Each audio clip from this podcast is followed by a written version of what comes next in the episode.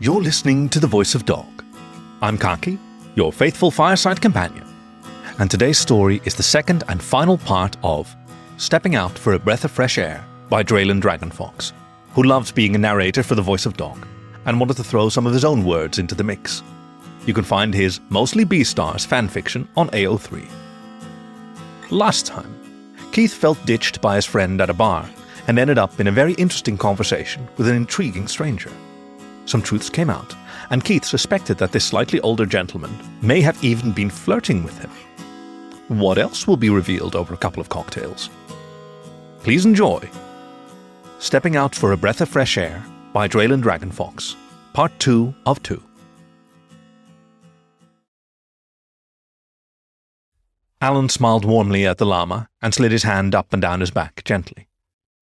Listen, Keith, you're an attractive young man, and yes, I've been coming on to you a little.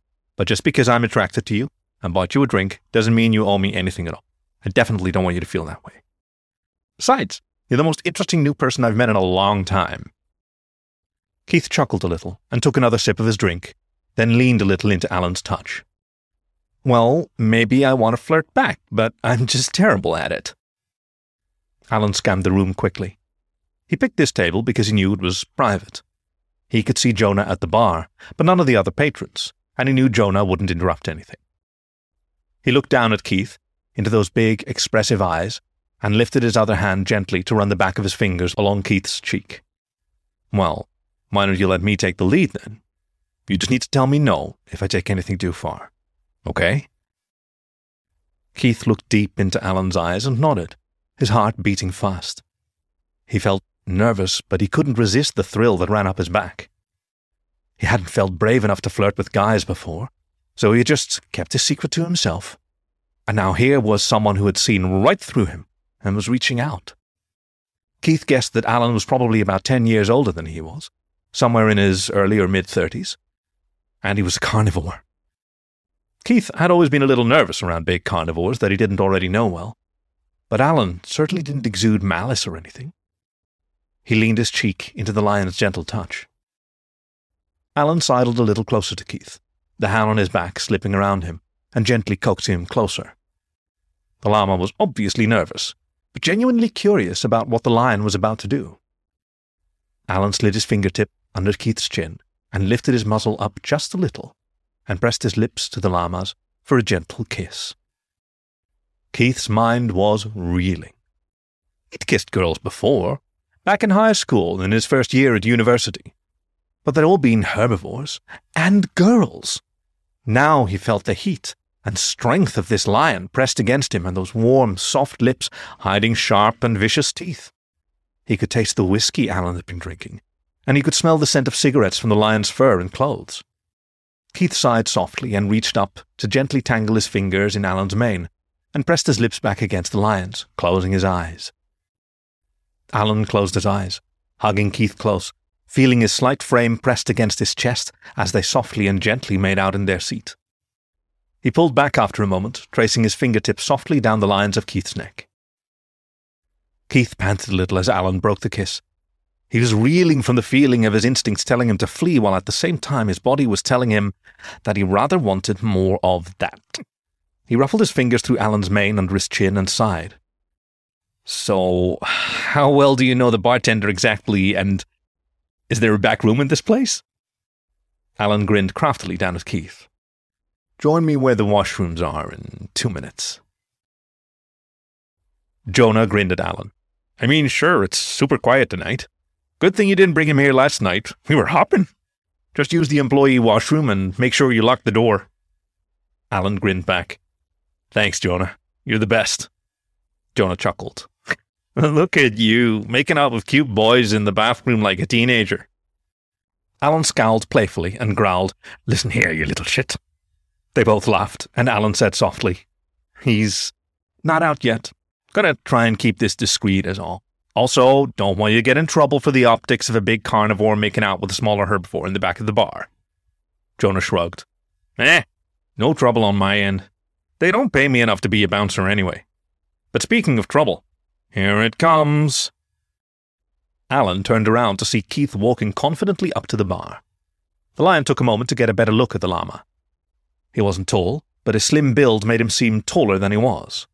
The long, slim neck helped too. He was dressed sharply but casually, a plain green pastel dress shirt tucked into casual khakis. Keith walked up and leaned on the bar. You mix a hell of a drink. Uh, Jonah, was it? Jonah beamed at Keith. That's me. Glad you liked it. He leaned into Alan's ear and whispered softly, Oh, this one seems like trouble. Good trouble, though. Alan chuckled and looked down at the bar for a second and smoothed his tie down his chest. He had to admit, he felt about as nervous as a teenager right now. He looked at Keith again, and the llama looked back at him nervously, expectantly. Was it anticipation he saw in those beautiful eyes? He cleared his throat and invited Keith to follow him, and led him towards the staff bathroom behind the two doors indicating the public ones. He flicked on the light and pulled the door shut, turning the lock on the door handle before turning back to Keith. Now that he was here, Keith felt nervous. He swallowed and realized that he had allowed himself to get into a rather precarious position. Alone in a locked room with a big carnivore, he looked up at Alan, who was smiling at him kindly. Once again, he saw no malice or dark intent in that honest face. The expression was beguiling. He took a step forward and put his hand gently on Alan's chest. You bring guys here often? Alan huffed and brought his hand up to softly stroke his fingertips along Keith's cheek. To the bar? Yes. To the back room? No. Keith nuzzled his cheek into the lion's touch as he took another half step closer. What makes me so special? Alan leaned down to Keith. He could feel the llama's warmth and the smell of liquor and fruit on his breath. I don't know yet, but I'm interested to find out. And he pressed his lips to Keith's again. He felt the llama's body melt against his, his slim chest pressed against his own. Alan growled quietly into the kiss and slid his tongue against Keith's lips and was rewarded with the herbivore's tongue playfully dancing with his own. Keith felt the fur on the back of his neck stand up from the sound of that growl. It sent a tingle down his back that was thrilling, exotic. Instincts be damned, he loved it. He reached up to wrap his fingers up in the thick mane at the back of Alan's head gripping the thick and soft fur as they kissed. He felt Alan's hands slide down his back and pull him closer against his muscular frame, and Keith didn't resist, letting the bigger animal guide him. Alan panted through his nose. He could barely believe he was doing this. He growled again, feeling Keith's body shiver a little, accompanied by a quiet moan that let him know he was doing something right. He cupped the back of Keith's head in one of his big hands, and then turned cautiously, pressing the llama against the wall. The back of Keith's head bumped inelegantly against the corner of a shelf. Alan pulled out of the kiss for a second, still panting, and said, Sorry about that. But Keith was having none of it. He grabbed Alan's tie and tugged him back into the kiss. He had never let go like this before in his life, and it was liberating. For just a moment to feel like he's not in control, to let this big carnivore lead him for a while, Keith had never felt more free. Alan shrugged himself out of his suit jacket and managed to hang it, one handed, on the hook on the back of the bathroom door. He growled softly again as Keith started to tug his tie off. The lion slid his hands up Keith's chest and started to unbutton his shirt, while Keith did the same to him, tossing his tie onto a shelf over the sink. Their lips barely parted for the entire operation. Soon, both of their shirts were open, and Alan's big, broad hands ran over Keith's chest, while Keith's delicate fingers tangled in the lion's thick, soft fur. Alan pulled back a little to look down at the smaller animal. The beautiful, thick, soft wool over his chest and belly, his lithe and slim frame. The llama was so pretty, and Alan huffed quietly. Keith looked up at Alan, still panting, and smiled. He leaned his head forward and nuzzled gently against the lion's chest. He kissed the warm, soft fur and let it slide against his cheek. It was a luxurious sensation. Keith realized he'd come out of this absolutely stinking of lion, but he was well past caring at this point. He felt Alan's broad hand sliding over his shoulders and along the curve of his slim neck, and he responded by sliding his fingers through the lion's fluffy belly fur. Keith's tongue teased softly at one of Alan's nipples, and the lion gave a quiet gasp, followed by a moan as Keith gave it a gentle nibble. Alan clenched his teeth as Keith teased him. He arched his back a little and hissed through his teeth at the gentle pressure of herbivore teeth around his nipple, He gripped Keith's shoulder tighter, trying his best to be careful of his claws, and gave a low growl in his chest. Keith shivered once again with that growl. He pressed his chest against the thick fluff of Alan's belly, feeling the lion's muscles through the fur. He gently kissed at Alan's chest again, then was caught by surprise when the lion slipped his hands under Keith's arms and lifted him effortlessly to sit him on the counter next to the sink. Alan took a half step back, looking at the breathless llama in front of him. His wool was ruffled and his shirt was hanging open, half off of one shoulder. He leaned in again to press his lips to Keith's, and his big paws drifted down to Keith's thighs. It may not have been predatory instincts, but something was certainly awakening within Alan. He slid his hands up to Keith's waist and started to fumble with the llama's belt. Keith panted and pulled back. Wait. No, wait. Alan's hands froze, and he stepped back. He was also still panting a little. Sorry, that was too far. Alan took a deep, steadying breath and ran his fingers down his own chest, smoothing out his ruffled fur a little. Keith looked down into his lap and folded his hands together. I. I don't want to break the mood or anything, but I don't know if I'm ready for. Alan cut him off. No, please. No, do not feel bad about stopping things. Breaking the mood is better than me breaking a boundary that I shouldn't. Trust me, I've. Um, I've been where you are. I wish I'd had the confidence then to do what you just did. Keith looked up at Alan, staring into the lion's eyes. I'm sorry. Alan smiled, his lips curling up. Those two words said so many things. It was a long time ago. Keith took a deep breath and looked down at himself. So, what now? Well, I hope you'll give me your number so we can stay in touch, as friends at least. Keith grinned in response. Worried what dating an herbivore might do to your image as king of the beasts? Alan scowled and muttered. Ugh, how I hate that phrase. Keith put his hands up. Sorry, sorry, I didn't know it was a sore point. But no, I'm not worried about my image. You are definitely the most interesting animal I've met in a long, long time. Well, then you better give me your phone, said Keith, holding his hand out. The two animals exchanged numbers and did their best to get straightened out and dressed. Happily, nothing had been torn during their escapades. Alan stuffed his tie into the inside pocket of his suit jacket and slipped it back on, then opened the door for Keith, and they returned to the bar. Jonah couldn't hide a grin as they came back to the bar. He held up a bottle of bourbon and asked, Shots? Alan laughed, and Keith shrugged. Sure, why not? The llama and lion clinked glasses and took their drinks. Keith was less used to the harsh liquor and coughed once as he put the shot glass down on the bar. Jonah cleared the glasses away. You didn't leave a mess for me to clean up back there, did you? Alan laughed. No, nothing though it might smell like llama back there for a few days. I'll just spray the air freshener stuff. Another drink for you, too?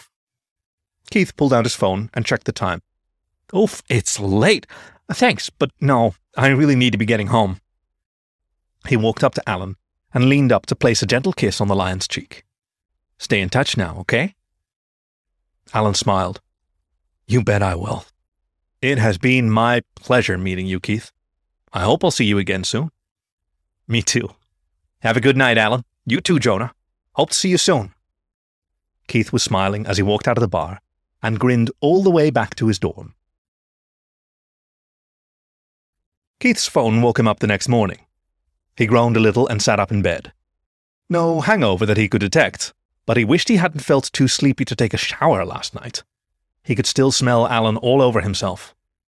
He smacked his lips a couple of times and dragged himself out of bed to get ready for his morning classes. Even after a shower and a fresh set of clothes, he felt a little nervous walking the hallway to his first class. Could people still smell lion on him? He'd scrubbed himself well in the shower, so hopefully not. He still felt a bit like a rebellious teenager, hooking up with carnivores in back rooms. Keith shrugged to himself and pulled out his phone. It hadn't even been twelve hours. He wasn't expecting to hear back from Alan yet. He entered his first class of the day and took a seat in the lecture hall off to the side near the front. He was occupied getting his notebook out when the professor walked in and started introducing himself. Good morning, class. Welcome to a new semester at Galdona. Keith blinked and froze.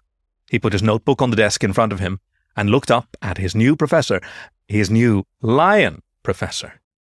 You have got to be kidding me, he said softly to himself. Alan took care of a few housekeeping items at the top of the class, and then delved into his lecture. He spent most of his times at the boards, his eyes only ever briefly sweeping across the lecture hall, but not really looking. After he'd laid out the broad strokes of the material they would be covering in the class, he turned, finally, to face the students. Any questions? A few hands shot up, and he addressed them. He looked off to the side where a tiger had a question about exam timetables, and Alan started an answer but became distracted about halfway through. Two rows behind the tiger was a familiar face. Alan cleared his throat as he thought to himself, You've got to be kidding me. As class ended and everyone filed out of the room, a few students came up to the front with some last questions for their new prof. Alan could see Keith hovering around the edge of the group and stayed as it thinned out until they were alone in the huge lecture hall. Alan cleared his throat. Well, this is awkward. Keith laughed a little. Isn't? I hadn't noticed. Anyway, I wanted to let you know that I had planned to move to the evening lecture on this course anyway. Alan cocked an eyebrow, and Keith laughed. Not because of you.